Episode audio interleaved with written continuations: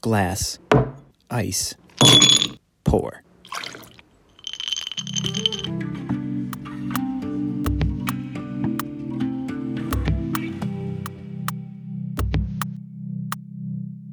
Hello, friends, and welcome to Whiskey and Rye. I am your host, Ryan Charles Brown. It is good to be back with you.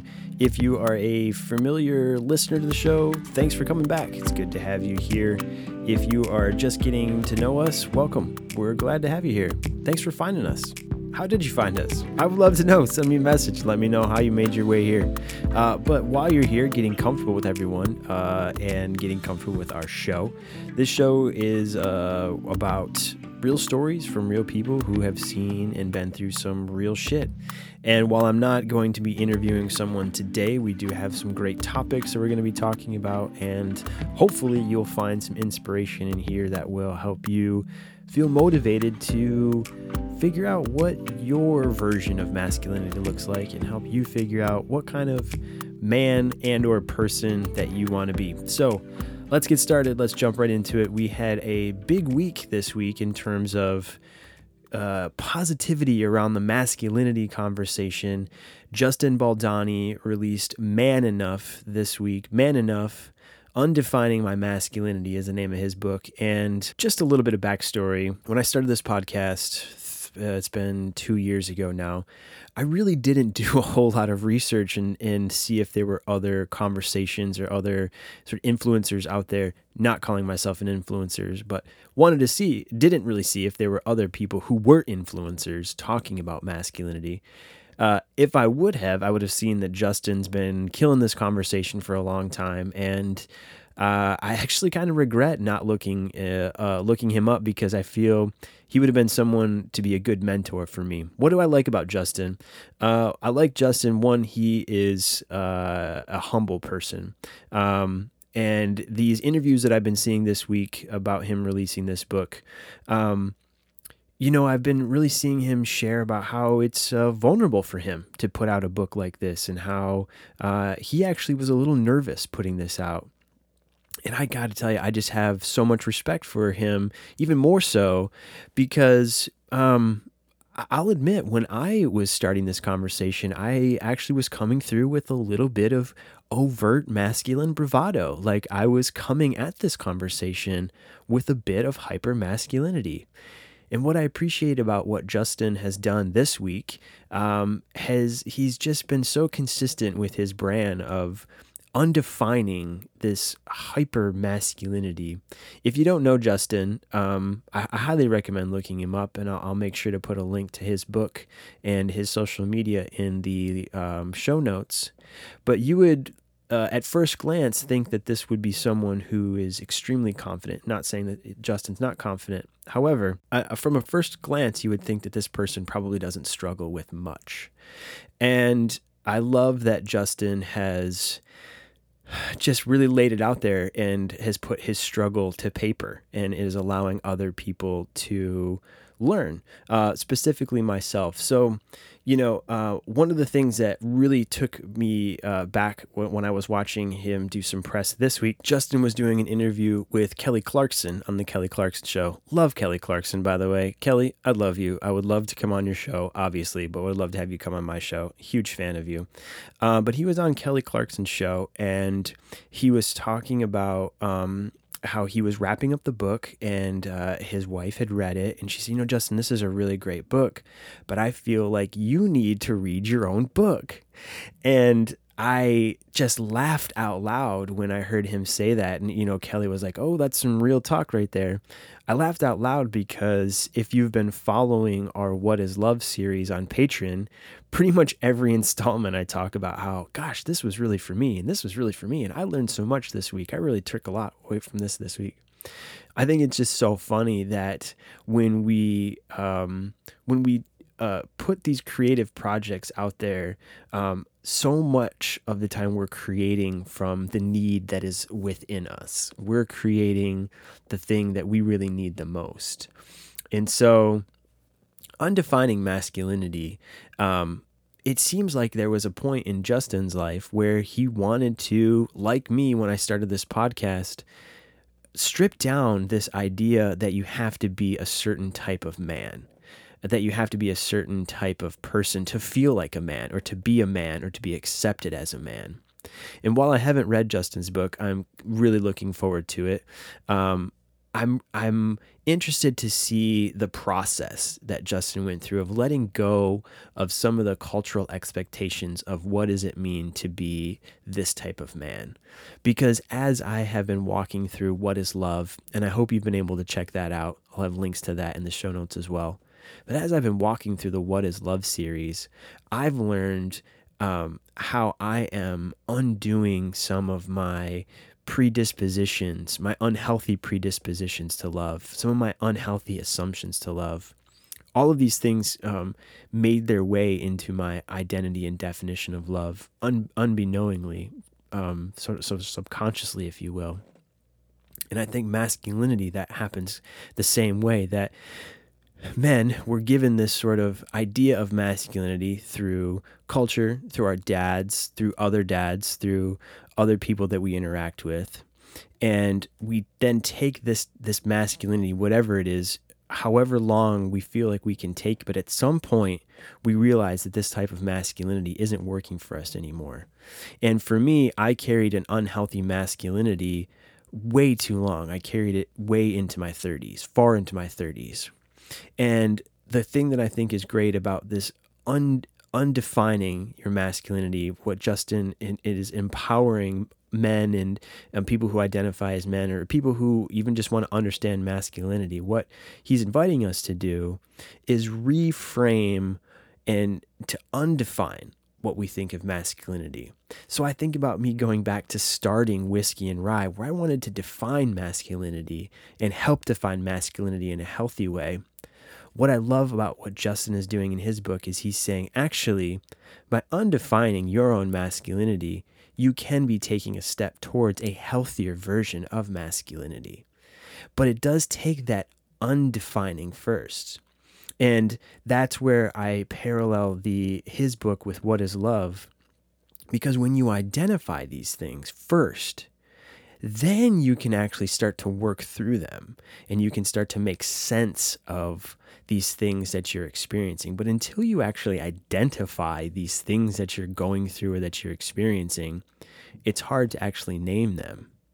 So, becoming a man is something that 50% of the population, or maybe more, goes through. But becoming fully actualized, becoming self actualized as a person, is something that we all go through. So while Justin's book is for um, men and masculinity or people who identify um, in that regard, there is something to self actualization that I think we can all gravitate towards and something that we can all learn from. And that's something that I've really been lurking, uh, learning and looking into as I've been going through what is love. It's this self actualization of understanding what love means to myself. But self actualization can't just stay as self actualization because then we have a tendency to become rather narcissistic. We can become self centered. One thing that I think is important after we become self actualized is, is figuring out how to be that self actualized new person with the people that we care about. So that, that means we've got to spend time being in relationship with people, getting to know ourselves, our new selves, and then how that new self interacts with a new person.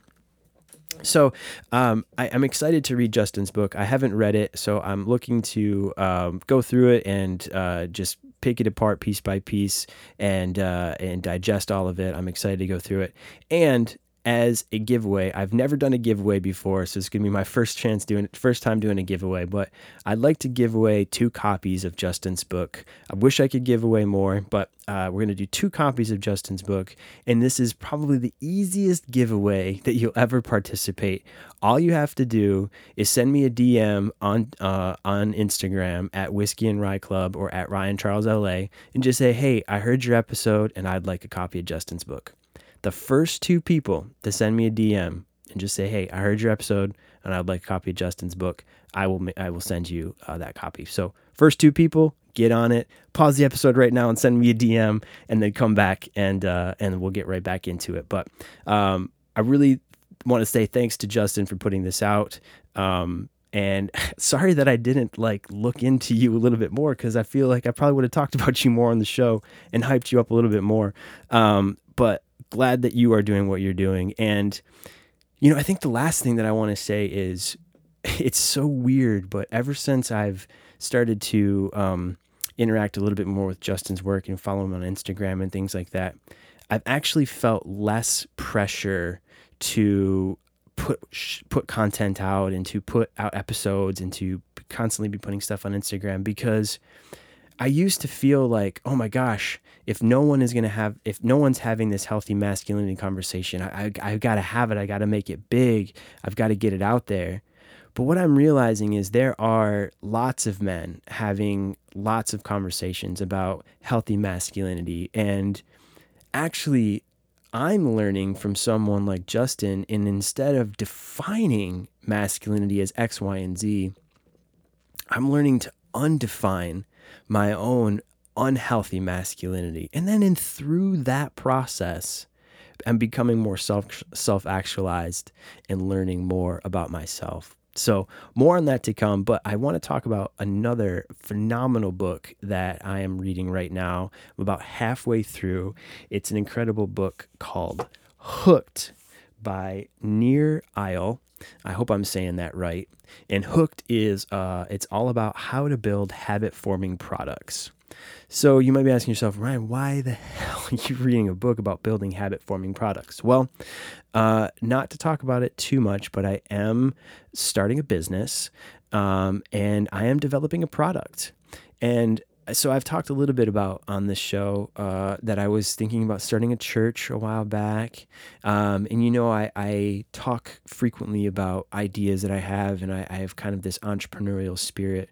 Well, COVID um, really made me um, become entrepreneurial. It really ignited my desire to start a business, and the reason it did so was because it reprioritized how I thought about I wanted to spend my time you know, I used to spend so much time thinking about how I could serve other people as a pastor. Um, and, and in doing that, I was really neglecting how I could be serving the people that were right here in my um, proximity, the people who were in my close family circle, my close friend circle. I always had my eye out towards who needed help worse than me, worse than my family, worse than my friends, and how can I help them? But what I realized, and this book actually helped me realize, this book Hooked helped me realize this, is that I was using my sort of service and my desire to help others as a way from actually preventing me from working on myself and actually doing the things in, in providing the needs for me and my family uh, that were more important. I was prioritizing perfect strangers' needs over my own family's, over my own needs, actually. And I, I thought that was noble. I thought that was a noble thing. I thought that's what pastors and faith leaders were supposed to do. But what I realized is that's actually a form of a savior complex. And really, what you're doing if you're taking that role is you're actually dis- doing a disservice to yourself and the people that you're serving because we cannot be one thing for all people. So, I wanted to start a church a while back because I wanted to create a space for Christians to be themselves, to not be Christians, to not be judged, to be um, able to talk about the things that they struggle with, but not just talk about the things that they struggle with, talk about the things that they enjoy, like like uh, having sex or smoking weed or getting drunk or betting on uh, horse races or all of these things that Christians aren't supposed to do. Now, am I starting a sex and gambling and whiskey and uh, weed dispensary for Christians? Absolutely not.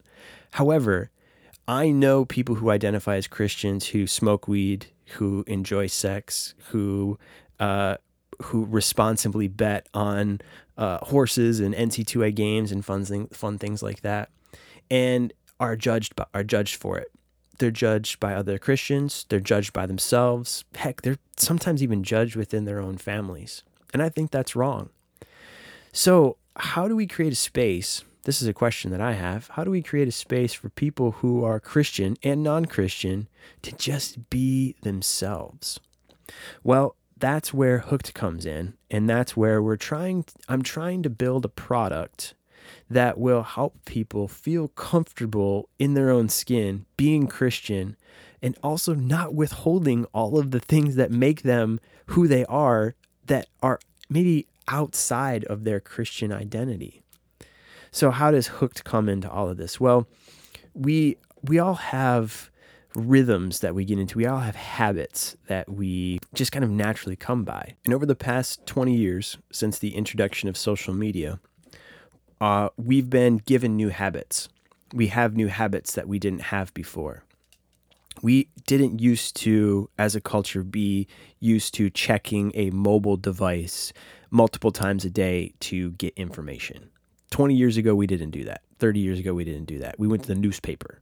You know, we are not used to flipping on an app and looking at pictures and getting an update on how our friends and our family are doing. We used to have to write letters or make phone calls or get in a car and drive and go see them or take a walk and go and see them or bike or whatever it is. You actually had to physically be with people.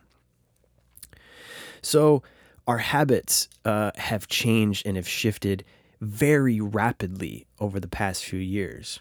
And before our habits were changing, we were seeing a shift into individualization. And this started uh, probably uh, 200 years ago with the shift into the Industrial Revolution when we were seeing how people could go from living less in communities to living more by themselves, living more isolated. So you saw people moving away from farms, moving into cities, taking jobs in factories, being more isolated, living by themselves, taking care of themselves. We see the rise of the individual. The the individual has actually taken a massive, massive toll on our psyche because humans were not meant to live alone. We are by nature communal people. If you believe in evolution, we have evolved from people who have been been very close knit to now being by ourselves. And what we don't quite understand, what we haven't evolved to understand yet is that living by yourself doesn't mean that you are going to be safe and protected. Because living by yourself does not mean that you are going to always get the needs and get all of the things that you want, quote unquote. All right, friends, just a quick break in the action to remind you to check out our What is Love series exclusively for our patrons. If you head over to patreon.com slash whiskey and rye club, you can check out the first 13 installments. And then if you come back tomorrow at 12, you will hear the final installment number 14. I hope you check it out. Head on over right now, patreon.com slash whiskey and rye club to check it out. And now back to the action. So, what do we want? Well, those have also changed over the years, right? Our basic, basic needs have shifted from food, shelter, clothing to iPhones and specific types of food and only this type of clothing and only this type of sh- shelter. We have become so hyper focused on obtaining wealth and obtaining things that we have lost our desire to be with others because when we're with others, we have to share. We can't just have our one thing and we have to share our space. And the rise of the individual has told us that we don't have to share, except our minds and our brains are still like, wait a minute, we got to be sharing stuff. So, how there's a dissonance, right? So, to me, this is why we're seeing a rise in loneliness, depression, suicide, isolation, when in fact we are more connected now than we ever have been at any point in history. Why is that? Well, it's because we have been hooked. We have been we've been moved into accepting new social norms that have isolated us even further from where we are and now we have created habits to where we have found ways to um, quote unquote meet our needs through a digital device, through something that is not living, something that is non organic.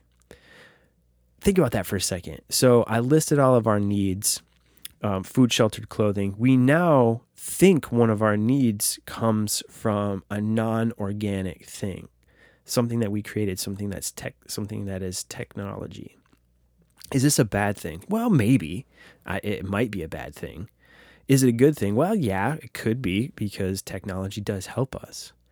But the what we are seeing is we are still seeing the negative effects of of of the growing um, use of technology and the way that it is further dividing us from people. So, the reason that I'm reading Hooked and the reason that I'm even giving so much thought about this is I grew up in church, and to me, church was the place that if you didn't have anywhere else to go, the church was supposed to be the place that you could find safety. Well, unfortunately, even in the time when I was growing up and I thought that that wasn't the case. And, and I, I don't really know if the church was ever the place that you could seek safety. I think there are some denominations out there that do a good job, but I think overall, organized religion has just failed people because it's too organized. And I say that because it's too organized, meaning it is too administrative. It is too bound by financial, uh, by, by, by financial boundaries. Bringing people together for worship really doesn't need any project management. You really should just be able to say, hey, meet here at this time for worship. I mean, let's do a little Bible lesson. So, I'm doing a study right now with my family of the Gospels. We just read uh, Mark, we're now reading Luke. So, you know, in Jesus' time, he couldn't be like, hey, I'm going to show up here and give this talk. Everybody meet me here. Jesus would just show up at a place. If you believe in these stories, you don't have to believe in them. That's fine. If you believe in these stories, Jesus would just show up at a place and then, like, after a while, like thousands of people would be there. And as he was getting more and more popular, as he was traveling around healing people, the crowds were getting bigger and bigger and bigger. And I, it, you know, the Bible never really talks about like how do these people find out, but I imagine, I imagine that there was, you know, a group of people who were so excited to be around Jesus that they were just they were telling people, "Hey, I heard Jesus is going to be here at this time. I, and I heard Jesus is coming at this time. I heard from a disciple that the disciples are going to be here, and if the disciples are going to be here, that means Jesus isn't going to be far out. So people would just show up and hear Jesus speak. I, I wonder." You know, people always wonder, you know, oh, if Jesus had social media, would his crowds be bigger? Would they be smaller? If he lived today, what would they be like? I honestly don't think you could answer that question because I think people came to see Jesus because they were wanting that um, connection to something better. They were desperate to hear a message that was liberating, and Jesus provided that. So when people go on social media, we go for a reason. There's a reason that we're motivated to go there, and that's what Hooked really Hooked really gets into. Is it it talks about those motivating factors for why we spend our time doing the things that we do. Why do we invest so much time in our lives in something that is inorganic that hasn't really provided a lot of physical benefits, mostly just emotional benefits. And I say that because uh, my business partner and I have been talking with people about how they use social media and about how they use these apps. And what we're finding is most people have real life relationships and then they have their sort of online and virtual relationships. And most times, those relationships don't blend. You have your online friends and you have your um, in person friends. This reminds me a lot of having church friends and having school friends, where you can be one person in one group and you can be another person in another group. So, this product that I'm hoping to create, and my business partner and I are hoping to create, is we want to create a space where people can just be themselves, specifically Christians, where you can be yourself, free of judgment or free of fear of being judged, but also you can't judge others while you're there because that's the whole point, right? Like you don't want to be judged, therefore you can't judge other people. So we we're not really sure how to create this sort of come as you are social network. But what we are trying to find and what is hook, what hook is, is is helping us get to is why do people invest their time in things that may or may not provide a result? We go to social media because we think we're going to we think we're going to get let's use Pinterest for example. Pinterest is just an endless scroll of whatever you want. I use Pinterest for my tattoo ideas. Um, so if you want to see, you know, geometric tattoos in black and white, go to Pinterest and you can just scroll for hours. If you want to see traditional tattoos or you want to see um, roses or whatever you want to see, there are there are thousands upon thousands upon thousands of pages, and you can just scroll and scroll and scroll. Pinterest has tapped into that instant gratification that that that searching in the the searching in the forest of that they might find that one thing that oh I've been looking for this one thing and this is the one thing that's going to make me happy. But again, we never used to have that mindset of we have everything at our fingertips if I could only find that one thing that would make me happy. We used to have just our families and just what was in our proximity to make us happy. So, how do we get back to finding kind of like a happy medium where we can encourage this amazing opportunity we have to connect with people from all over the world, but also knowing that connection connecting all over the world and, and having that sort of virtual connection still makes us feel like we are disconnected. How can we help create that real life connection or create that real life opportunity for connection without having people to feel like they have to do anything because that's the second part of creating something is not making people feel like they have to do something hooked is very um, clear that when you create a product or when you create a habit if you're trying to move people into creating a habit that they don't like you're going to have a significant um, barrier in trying in, in getting that that that behavior to happen all the time. So, one of the people that we were talking to in our interviews said that you know we might actually have a hard time with our product because we're serving vegetables where everyone else is serving cake and ice cream. And I think that's really funny because we are definitely, in a way, serving vegetables. We're probably putting ranch and cheese on them, but we definitely are serving in terms of what other social, in comparison, I should say, to what other social media is providing. We are serving vegetables uh, when everyone else is serving cake and ice cream. However, let's talk about what happens if you only eat cake and ice cream, right? I mean, let's, I'm joking a little bit, but I'm also being serious, right? Like if you just eat it, if we just eat cake and ice cream, meaning we just participate in the negative aspects of social media, we're going to get lazy. We're going to get lethargic. We're going to get sick. And I think we're already starting to see that. So I think it's time. I think it's time that we mix in some vegetables, right, with our cake and ice cream. But it's how do we do that? How do we get people to understand, hey, it's good to put down the sweets and to pick up the uh, the not sweet treats. I was trying to come up with a good rhyme, but how do you put down the sweets and pick up something that's going to give you a little bit more substance? That's going to give you long term energy that might actually improve your life. To be determined on that. Hopefully, Hooked will help us get closer to that. But w- one thing that we are determined to to work at and to determine with um, to create with our product is if we're going to encourage a new habit, we want to encourage a good, healthy habit. So we say that we are the app or the product, if we are creating an app, we're not sure, but we're going to be the product uh, or the app to get you off your phone and into real life. How are we going to do that? I'm not sure. To be determined. But if this is something that seems interesting to you and you want to talk more about this, send me an email, um, Ryan Brown104 at gmail.com. Um, I think all my email stuff or you send me a DM. But if you want to hear more about this, let me know. I would love to talk to you about it. If you have some ideas or if this sounds intriguing to you or something you want to be a part of and you want to get on our in um want to get on our email list and to get information, um, why don't you just send me a DM, Ryan Charles LA. Send me a DM on Instagram. That's the easiest way to get signed up. So last thing I want to talk about is I watched this crazy, crazy documentary on uh, the company WeWork. The on Hulu. If you have Hulu, I highly recommend it. But WeWork. So if you're not familiar with WeWork, it's a co-working space, upscale co-working space. They are popular in major cities like Los Angeles, New York, San Antonio, Dallas, San Francisco. But they've also moved, and they think they're in smaller cities and um, they're really relatively popular. Co-working space. Um, now, obviously, pre-COVID, um, they were kind of like the co-working space, especially here in LA. I had some friends who would rent out WeWorking space, and I tell you, it was always a treat for me to go when they would rent out the space because you just felt cool walking into the space. It was very exclusive. You had to be let in. Someone had to let you in.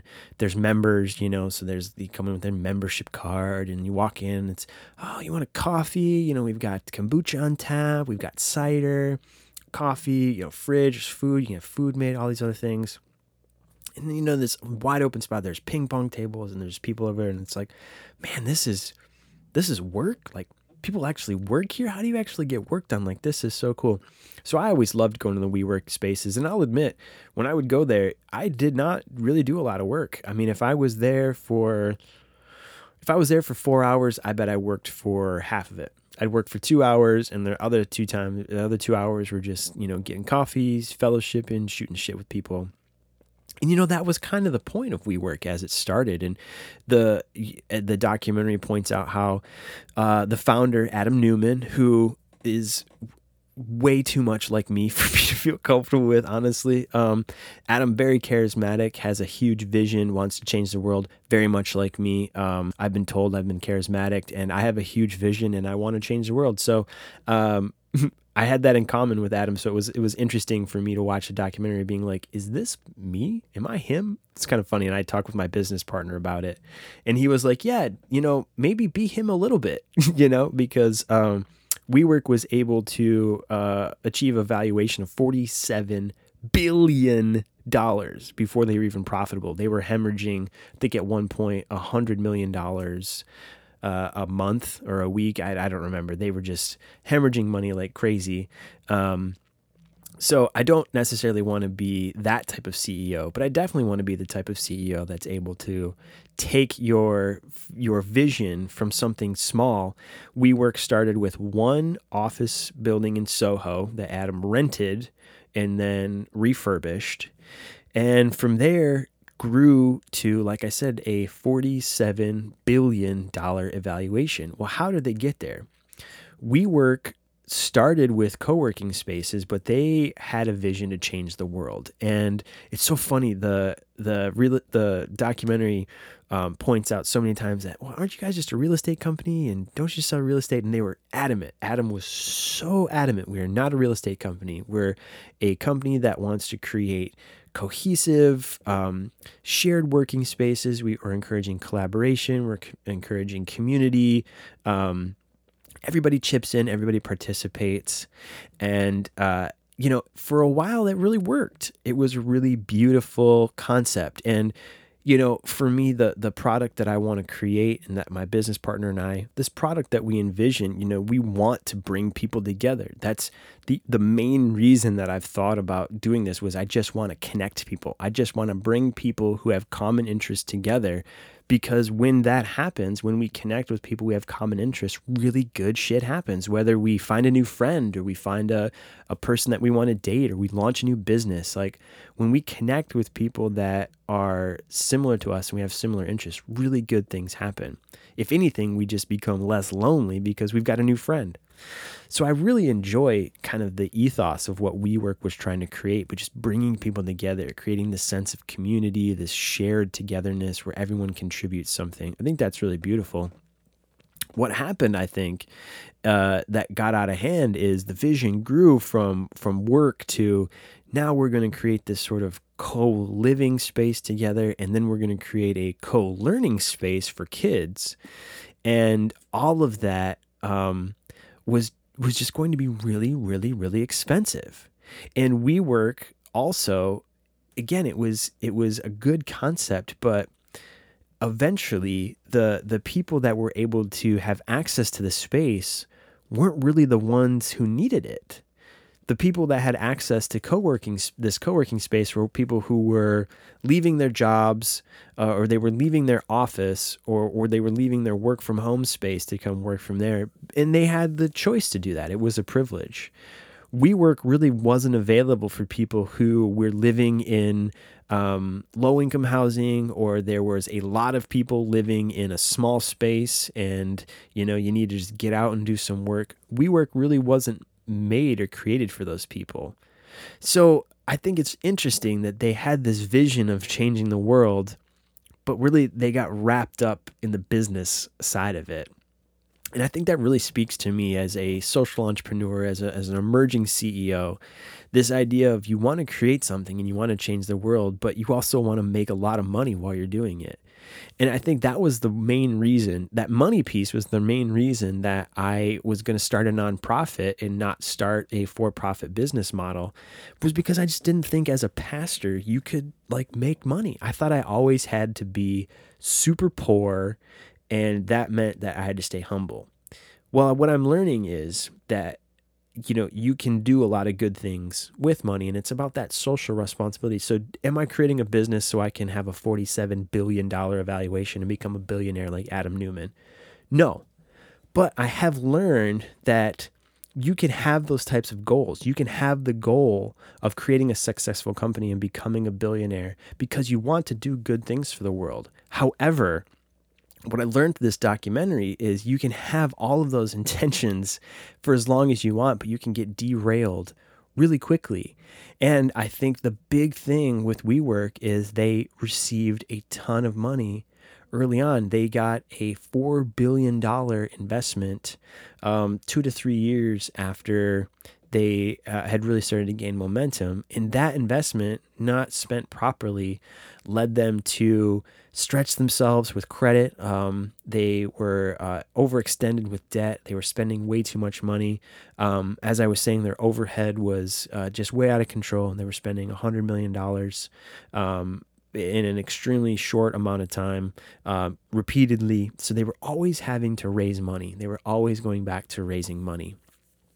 And I think, um, you know, part of why I stopped planning a church is uh, and what really wore me out from the whole like church planning process was was was getting funding and developing the funds and getting the funds every single you know seemed like every single month.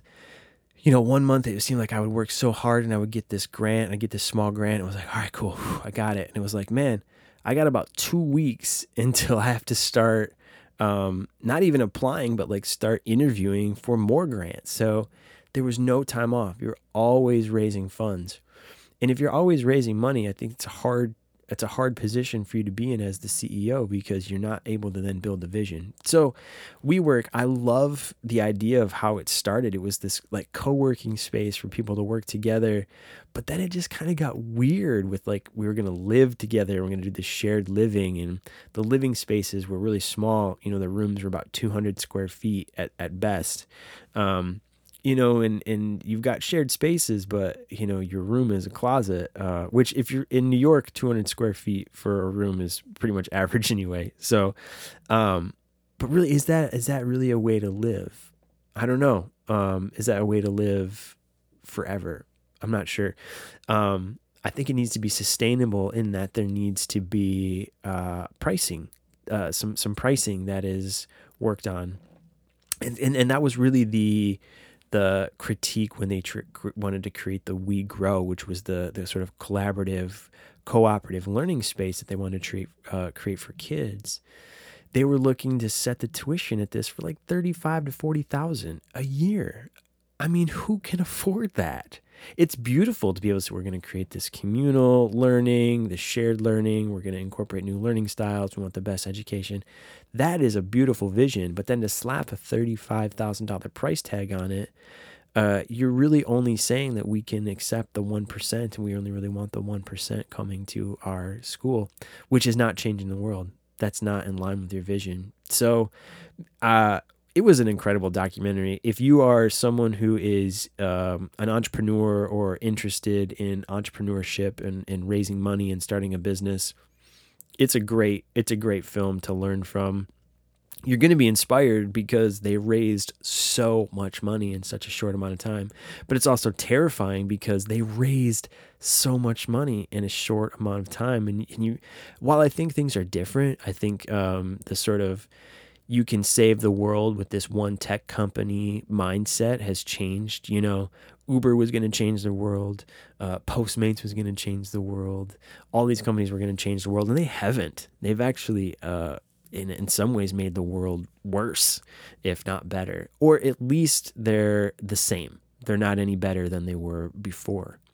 So, this vision of creating a better world with your tech company, you know, I am very much aware of that as I am thinking about creating a tech company and thinking about possibly creating a virtual platform of some sense for people to connect on. So uh, it's been a really interesting season for me uh, these past few weeks. You know, I want to get into a better rhythm of putting out episodes, but I had a few people uh, cancel and just life comes up and, and, and things happen. So, uh, but what I have been doing in this time not recording is I've just been learning a lot um, and recording a bunch um, of the What is Love series. So hopefully you've been able to check that out. Um, there are only uh, by the time this episode airs, uh, we're only going to have one more installment left. So you're going to be able to catch up, hopefully, if you're a member of our Whiskey and Rye Club Patreon. Um, t- which I hope you are, because uh, we'd love to have you be a part of that. So, yeah, we the WeWork documentary, fantastic. Um, I really recommend it and would love to know what you think about it. Uh, if you are an entrepreneur or you're entrepreneurial minded and you read it, uh, excuse me, and you watched it, send me a DM on Instagram uh, at Ryan Charles LA. I'd love to know what you think about it. And uh, I also always love talking with entrepreneurs and people who are business minded about projects and stuff that they're passionate about. So that will wrap up this episode of Whiskey and Rye. Uh, I appreciate you rolling with me is I, I, really just wanted to reconnect with the community. As I said, um, I want to get into more of a rhythm of recording. And after we put out our last episode, I had two interviews lined up and they both got canceled um, because life just happened. So they were scheduled. So we're going to have those coming up soon. And um, as I said, I've been just hammering out um, installments of our What is Love series for our patrons. So I encourage you to check that out if you have not already, and uh, and sign up for our community. Be a part of the Whiskey and Rye Club. Uh, I would love to have you officially as a member um, to be a part of this uh, this momentum that we're building. And uh, let's not forget, we're doing a book giveaway for Justin's book, Man Enough. The first two people to send me a DM saying saying, Hey Ryan, I heard the episode. I want a copy of Justin's book. Send me a DM at Whiskey and Rye Club and you'll get a copy. We'll correspond back and forth and I will send that to you uh, as soon as we chat. So, thanks so much for tuning into this episode. Give us a like uh, and uh, make sure you subscribe. Five star reviews are incredibly helpful. So, give us a five star review, leave a comment. If you're listening to this episode and you feel like sharing it on your Instagram, that definitely helps too. Make sure you tag us at Whiskey and Rye Club, or you can tag me as well at Ryan Charles LA. I love that, warms my heart, uh, and I love meeting new people from the community. So there's uh, there's a lot of you out there who listen, and I would love to meet with you. So let's chat, let's connect. Thanks for being here. Thanks for tuning in. We've got one more installment of What is Love. We've got some new interviews coming up for you as well. So make sure you have subscribed. We'll see you back here soon. Until then, I raise my glass to you. Cheers.